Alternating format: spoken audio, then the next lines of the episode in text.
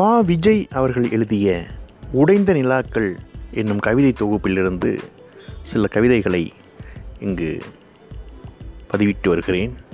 அந்த வகையில் உடைந்த நிலாக்கள் கவிதை தொகுப்பிலிருந்து ஐந்தாம் பகுதியாக இருக்கக்கூடிய முகாரி ராகம் என்ற கவிதை. ஆயிரத்தி தொள்ளாயிரத்தி நாற்பத்தி எட்டு இந்திய மண்ணில் அடிமை இருட்டு வெளு வெளுக்கத் துவங்கிய காலம் ஜலதோஷம் பிடித்தவனின் கைக்குட்டையாய் இந்தியாவை விட்டுவிட்டு போகிறான் வெள்ளைக்காரன். உதிரியாய் கிடந்த தானியங்களை ஒன்றாக ஒரு மூட்டையில் கட்டி அதை இந்தியா என்றான் வெள்ளைக்காரன். மூட்டை சுமை அதிகமாகவே போட்டுவிட்டு போய்விட்டான். அது சுதந்திரமானது. இந்தியா சுதந்திரமடைந்ததும் சில சமஸ்தானங்கள் இந்தியாவோடு இணைய மறுத்தன. அப்படி பணிய மறுத்த ஒரு சமஸ்தானம்தான் பாவல்பூர் ஜமீன். பாவல்பூர் சமஸ்தானத்தின் ஜமீன் வீரகாலர் இவர்தான் இந்தியாவோடு இணைய மறுத்தார். கடலைக்குள் இருக்கும் பருப்புகள் போல பக்கம் பக்கம் இருந்தது பாவல்பூரும் துர்காபூரும் துர்காபூரின் ஜமீன் தேவவர்மர். பாவல்பூர் ஜமீனில் ஒரு பழுத்த மிளகாயின் நுனி போல சுவந்திருந்தது ஜமீன் வீரகாலரின் முகம். ஆறடி சிங்கமாய் அங்கும் இங்கும் ஒரு நூறடி தூரத்திற்கு காலடி போட்டுக் கொண்டிருந்தார்.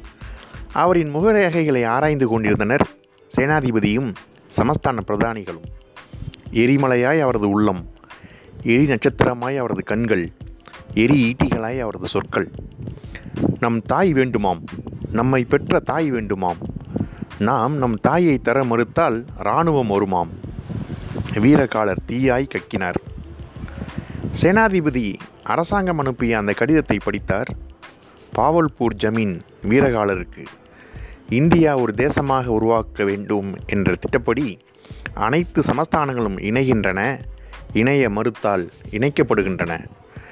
தங்கள் ஜமீனின் அருகிலுள்ள துர்காபூர் ஜமீனும் இணைந்துவிட்டது தாங்களும் இணைய வேண்டும் மறுத்தால் இணைக்கப்படும். அரசாங்க முத்திரையுடன் முடிந்தது கடிதம். ஒரு இராணுவ எச்சரிக்கையை நாசுக்காக வெளிப்படுத்தியது கடிதம். தாயின் கர்ப்பத்தில் அணுக்களாய் சூடான போதே நம் மண்ணின் மீது நமக்கு பற்று வந்து விட்டது பெற்ற தாய் கூட நாம் பிணமானால் இருக்க மாட்டாள். ஆனால் மண்மாதா ஏற்பாள். அந்த மண் தாயை கேட்கிறது அரசு. வீரகாலர் வெகுண்டார். எதற்கு பெற்றோம் சுதந்திரம்? விடுதலை அடைய. எதற்கு அடைந்தோம் விடுதலையை? மீண்டும் ஒரு அரசிடம் சென்று அடிமையாகவா? கத்தியின்றி ரத்தமின்றி யுத்தமின்றி வரவில்லை சுதந்திர போர். ஆயிரம் ஆயிரம் புரட்சி ரத்தங்கள் எண்ணெயான காரணத்தால் தான் சுதந்திர தீபம் பிரகாசமாய் எரிகிறது. பிரிட்டிஷ் ஆதிக்கத்தின் போதே நாம் மூங்கிலுக்குள் துப்பாக்கி மறைத்து புரட்சியாளருக்கு அனுப்பியவர்கள். நாம் நமது தாய் மண்ணை இந்திய அரசுக்கு பணிய வைப்பதா? இருட்டை விரட்ட தூபமேற்றினோம் அது இன்னொரு இருட்டுக்கு போவதற்கா? அவர் வார்த்தைகளை கடுகின் மீது பிரயோகித்தால் கடுகு பொரிந்துவிடும். அதை கூட ஏற்பேன். வாளுக்கு வாழ் நேருக்கு நேர் பார்ப்போம்.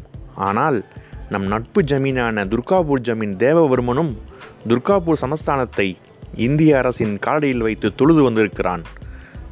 வீரகாலர் முதல் முறையாக தேவவர்மரை ஒருமையில் அழைத்தார். இனி துர்காபூருக்கும் பாவல்பூருக்கும் உள்ள பாலம் உடைக்கப்பட உடைக்கப்படட்டும். போக்குவரத்து நிறுத்தப்படட்டும். தொடர்புகள் துண்டிக்கப்படட்டும். சேனாதிபதி எழுந்தார். வினாவினார். ஜமீன் அவர்களே பாலம் உடைக்கலாம் போக்குவரத்தை நிறுத்தலாம். தொடர்பை தொடர்பால் உருவாகப் போகும் உறவை என்ன செய்வது? ஜமீன் வீரகாலரின் புருவம் வில்லாய் வளைந்து அம்பாய் கூர்ந்தது. ஆம் ஜமீன் அவர்களே தங்கள் மகள் சந்திரவதனைக்கும் துர்காபூர் ஜமீன் மகன் கௌதம் ராஜனுக்கும் காதல் ஏற்பட்ட காரணத்தால் நிச்சயிக்கப்பட்ட திருமணத்தை நிறுத்த முடியுமா? சேனாதிபதி விஷயம் காட்டினார் அதில் விஷமமும் காட்டினார். ஒரு மயான மௌனம் அங்கே நிலவியது. வீரகாலர் முகமுறைந்த அரக்காய் இறுகி கிடந்தது. மனதுக்குள் ஒரு புகம் ஒரு புறம் மகள் ஒரு புறம் மண். மண் வென்றது. எங்கே சந்திரவதனி? சந்திரவதனி துர்காபூரில் இசை பயில சென்று சென்றிருக்கிறாள். மலையில் நனைந்த வாழை இலை போல பளிச்சென்று இருந்தது இசைப்பள்ளி. அந்த இலையில் ஒட்டிய மலைத்துளி போல ஆங்காங்கே மாணவர்கள். ஒரு மலை அந்த மலைத்துளிகளுக்கு நடுவே ஒரு வைரக்கல்லை வைத்தது போல அமர்ந்திருந்தாள் சந்திரவதனி. ஒரு ஆளுயர கண்ணாடி பேழையில் வெறும் மல்லிகை இதழ்களையும் ரோஜா இதழ்களையும் கொட்டி அடைத்தால் அது சந்திரவதனி. பாவல்பூர் ஜமீனின் ஒரே மகள் துர்காபூர் ஜமீன் மகன் கௌதமராஜனின் காதலி. இசைப்பள்ளி ஆரம்பமானது துர்காபூர் சமஸ்தான இசை வித்தக சகஸ்ரநாம பண்டிதர் சுதி எழுப்பினார். சந்திரவதனி மாயா மாலவராகத்தை பாடம்மா. உடனே குயில் குரல் செருமிக் கொண்டு கூவ ஆரம்பித்தது. குருவே வணக்கம். குறும்பு குரலுடன் கௌதமராஜன். சந்திரவதனி கௌதமராஜனை ஆச்சரியமாய் பார்த்தாள். சக மாணவர்களும் குருவும் அப்படியே பார்த்தனர். என்ன? பாலைவனத்தில் கப்பலோட்டியை பார்ப்பது போல் என்னை பார்க்கிறீர்கள்? சந்திரவதனி மெல்ல மூக்கு சிவந்தால் கோபம் வந்தால் அவளுக்கு மூக்கு சிவக்கும். நானும் இசை பயில வந்தேன். சகசிரநாம பண்டிதர் ஊமையானார். சின்ன ஜமீன் உட்காருங்கள். என்னை தொடர்ந்து பாடுங்கள். சா என்றார் சா என்றான். ரீ என்றார் இன் என்றான். கா என்றார் தி என்றான். ம என்றார் ரா என்றான். ப என்றார் வ என்றான். த என்றார் த என்றான். நீ என்றார் நீ என்றான். சின்ன ஜமீன் என்னது? சரிகமபதனி பாடுங்கள். சரிகமபதனி எல்லாம் முடியாது. சந்திரவதனி தான் பாடுவேன். சந்திரவதனியின் மூக்கு சேவலின் கொண்டை போல் சுவந்தது. மௌனமானான் கௌதமராஜன். இசைப்பள்ளி தொடர்ந்தது. அந்த வயது வந்த பானம் பானம்பாடி பாடியது. ஒரு பளிங்கு தரையில் பனிக்கட்டிகளை உருட்டி விளையாடுவது போல் வந்து விழுந்தது குரல். தங்கத் தட்டில் வைத்த பாதரச துளியாய் ஒட்டாமல் உருளும் வார்த்தைகள். அவள் பல ராகம் பாடினாள். சந்திரவதனி முகாரி ராகம் பாடம்மா என்றார் குரு. ஒரு மிடறு எச்சிலை விழுங்கிக் கொண்டு ஆயத்தமானாள் சந்திரவதனி. தொண்டைக்குள் ஏறி இறங்குவதை பார்த்து கௌதமராஜன் எச்சில் விழுங்கினான். அவள் பாடத் துவங்கினால் நில் பாடாதே என ஒரு காட்டு கத்தல். சந்திரவதனி நிமிர்ந்தால் கௌதமராஜன் கத்தினான் பாடாதே முகாரி ராகம் வேண்டாம். ஏன்? ஏன்? படபடத்தார் குரு. அவள் முகாரி ராகம் பாடக்கூடாது பாடியது போதும் என்று அந்த பூமாலையை தூக்கி கொண்டு பறந்தான் துர்கா கோயில் மண்டபத்திற்கு. தானங்களில் செயற்கரிய தானம் கண்தானம் என்பார்கள் சிலர் நிதானம் என்பார்கள். ஆனால் தானங்களில் செயற்கரிய தானம் கோபித்த காதலிக்கு செய்யும் சமாதானம்தான். சந்திரவதனி பாறை பாவையானால் காட்டுக்குள் ஆள் நடமாட்டமற்ற கோவிலில் அமர்ந்திருந்தாள். கௌதமராஜன் மெழுகாய் உருகி கொண்டிருந்தான். சந்திரவதனி ஒட்டகம் ஏன் முட்டை போடுவதில்லை தெரியுமா? என்றான். அவள் திரும்பினாள். வித்தியாசமான வினா ஏன் என்பது மாதிரி நெற்றியை உயர்த்தினாள். அவ்வளவு உயரத்திலிருந்து முட்டை போட்டால் உடைந்து விடுமல்லவா அவள் பொசுக்கென்று தனக்குள் சிரித்தாள். ஏன் முகாரி ராகம் வேண்டாம் என்றீர்கள்? அது சோக ராகம். நீ சோகம் பாடக்கூடாது. அவள் தனக்குள் சட்டென்று அழுதாள். பின் சகஜமானாள். அவள் மடியில் துயின்றான் கௌதமராஜன். அவள் மாநிற மாவு கண்ணம் வருடினான். நிலா போல் கண்ணம். அந்த நிலாவில் ஒரு பவளக்கல்லை பதித்தது போல் சிறு பரு. ம் ஏன் சந்திரவதனி? ஒரு சிறு பரு உதயமாகியிருக்கிறது. அவள் உதடு பிதுக்கினாள். ஓ உனக்கு ஏதேதோ கனவு வந்திருக்கிறது என்றான் நமட்டு சிரிப்புடன். பருவுக்கும் கனவுக்கும் என்ன தொடர்பு? பருவுக்கும் கனவுக்கும் தொடர்பு உண்டு சந்திரா. பருவ கனவு கண்டால் பருவரும் ஐயோ என்ன? என்ன ஐயோ என்கிறாய்? வேப்பம்பு உன் தலையில் விழுந்து வலிக்க பண்ணிவிட்டதா? இது வழியில் சொன்ன ஐயோ இல்லை வருத்தத்தில் சொன்ன ஐயோ. என்ன வருத்தம் சந்திரவதனி? உன் கற்பனை இப்படி கிறுக்குத்தனமாய் வேலை செய்கிறதே. என்னது கிறுக்குத்தனம்? பருவ கனவு கண்டால் பருவருமா ம். அடே சிறுவா இதை கேள். எண்ணெய் பசையுள்ள சருமத்தில் படியும் அழுக்கு பருவாகிறது. பருவுக்கும் கனவுக்கும் தொடர்பே இல்லை. அப்படி பார்த்தால் நீ சதா காண்பது பருவ கனவுதான். ஏன் உனக்கு பருவே இல்லை? பரு ஆராய்ச்சி போதும் சந்திரா. பின் என்ன ஆராய்ச்சி? பருவ ஆராய்ச்சி. ம் இது கோவில். ஏன்? கடவுள் பார்க்குமா? ஆமாம். கடவுள் பார்க்கட்டும். வெட்கமாக இருந்தால் கண்மூடி கொள்ளட்டும் இன்னொன்று இதற்கும் சாட்சி இருந்தால் நல்லது தானே என்று அவளை அள்ளினான். வெள்ளம். மணல் மேட்டை கரைப்பது போல் மெல்ல அவளை கரைக்க ஆரம்பித்தான். கல்லாயிருந்த கண்ணி மண்ணாய் கரைய ஆரம்பித்தாள். அவன் மீட்டத் துவங்கினான். சந்திரவதனின் உதட்டிலிருந்து சரிகமபதனி இல்லை. சங்கீத சங்கீதத்தில் இல்லாத ஏதேதோ ஸ்வரங்கள் ஏதேதோ சுதியில் வெளிப்பட ஆரம்பித்தன. அவன் உதடுகள் அவள் உதடுகள் என்ற ரோஜா தோட்டத்திலிருந்து கழுத்து என்ற மல்லிகை தோட்டத்தில் இறங்கி அடுத்த கட்டமாய் தாமரை தோட்டத்தை தேட ஆரம்பித்தது. ம் அவள் என்ன? அவன் பார்க்கிறார்கள். அவள் யார்? அவன் அதோ அவர்கள். சந்திரவதன் விரல் நீட்டிய திக்கில் இரு சிட்டுக்குருவிகள் கிசுகிசுத்து கொண்டு ஒய்யாரம் காட்டின நாம் பேசாமல் குருவிகளாகி விடுவோமா சந்திரவதனி? என்றான். ஏன்? குருவிகளுக்கு சதா இதே. அவனால் பேச இயலவில்லை. அவரவரிடத்தில் அவரவர் உதல் இருந்தால்தானே பேச முடியும்? பாவல்பூர் ஜமீன் அரண்மனை தீப்பிடித்த காடாய் காட்சியளித்தது.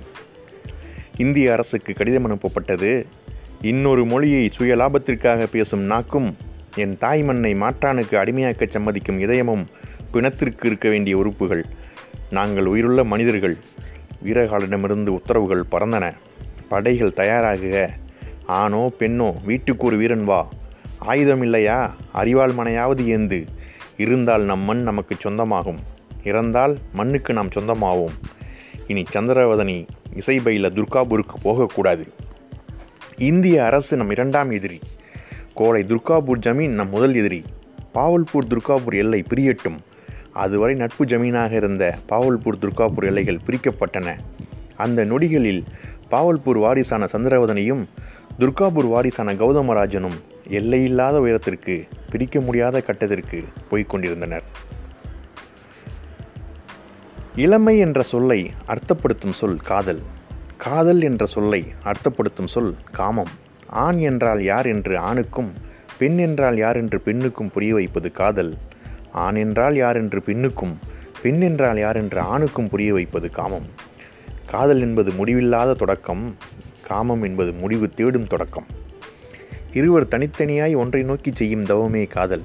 இருவர் ஒருவராய் ஒன்றை நோக்கி செய்யும் தவமே காமம்.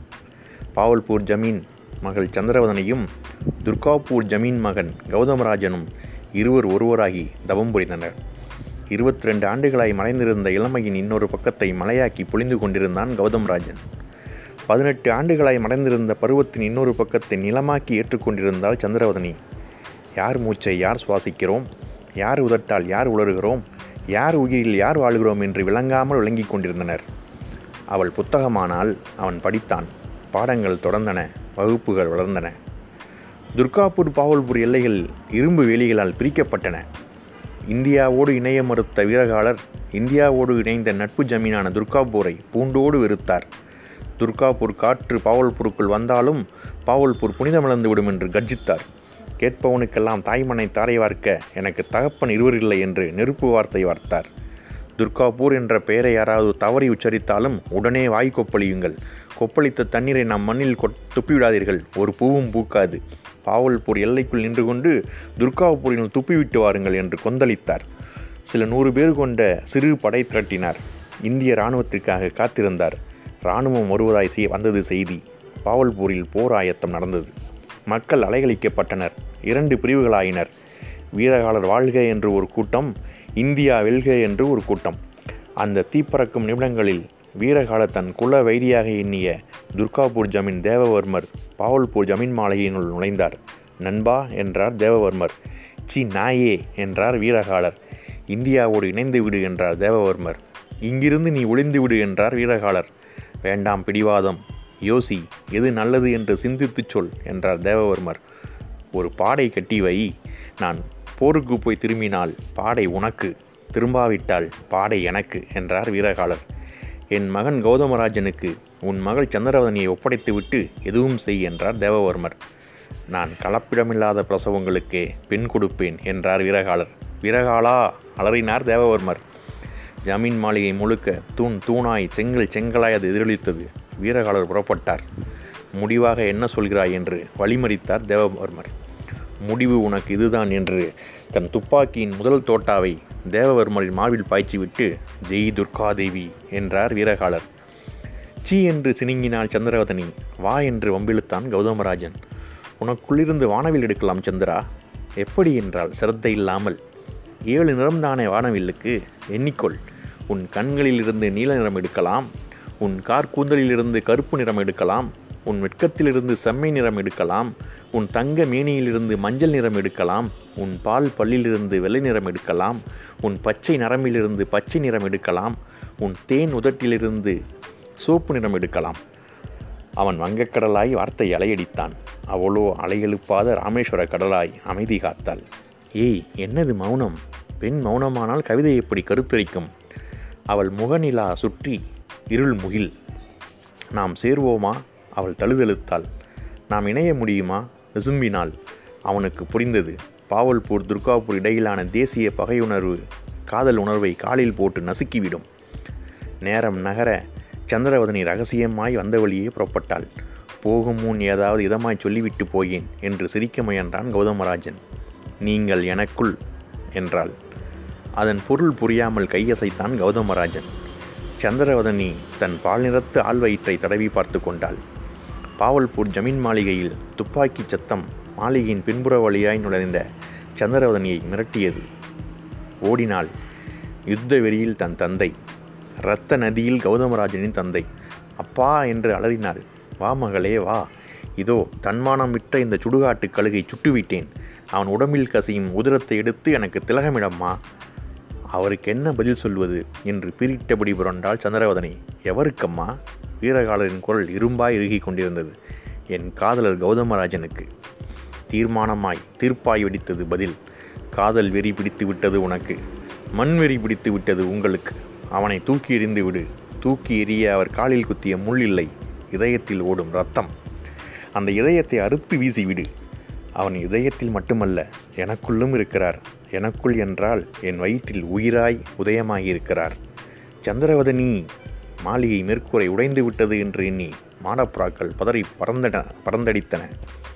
அவளின் நிலா கன்னத்தில் ஒரு இடி அறையாய் இறங்கியது. மூச்சு திணற மூச்சையானாள் வீரகாலர் ஒரு சூறாவளியாய் புறப்பட்டார். தன் மாளிகையின் மீது படபடக்கும் முரசு சின்ன கொடியை வீரம் ததும நோக்கினார். கண்ணில் நீர் மலர்ந்தது. அப்போதுதான் சேனாதிபதியிடமிருந்து அந்த விஷத் தகவல் வந்தது. இராணுவம் நுழைந்து விட்டது. இன்னும் சில நிமிடங்களில் பாவல்பூரில் இந்திய கொடி பறக்கும். தன் மாளிகை உச்சியில் சிரிக்கும் முரசு சின்ன கொடியை பார்த்தார். கண்ணில் நீர் விருகியது.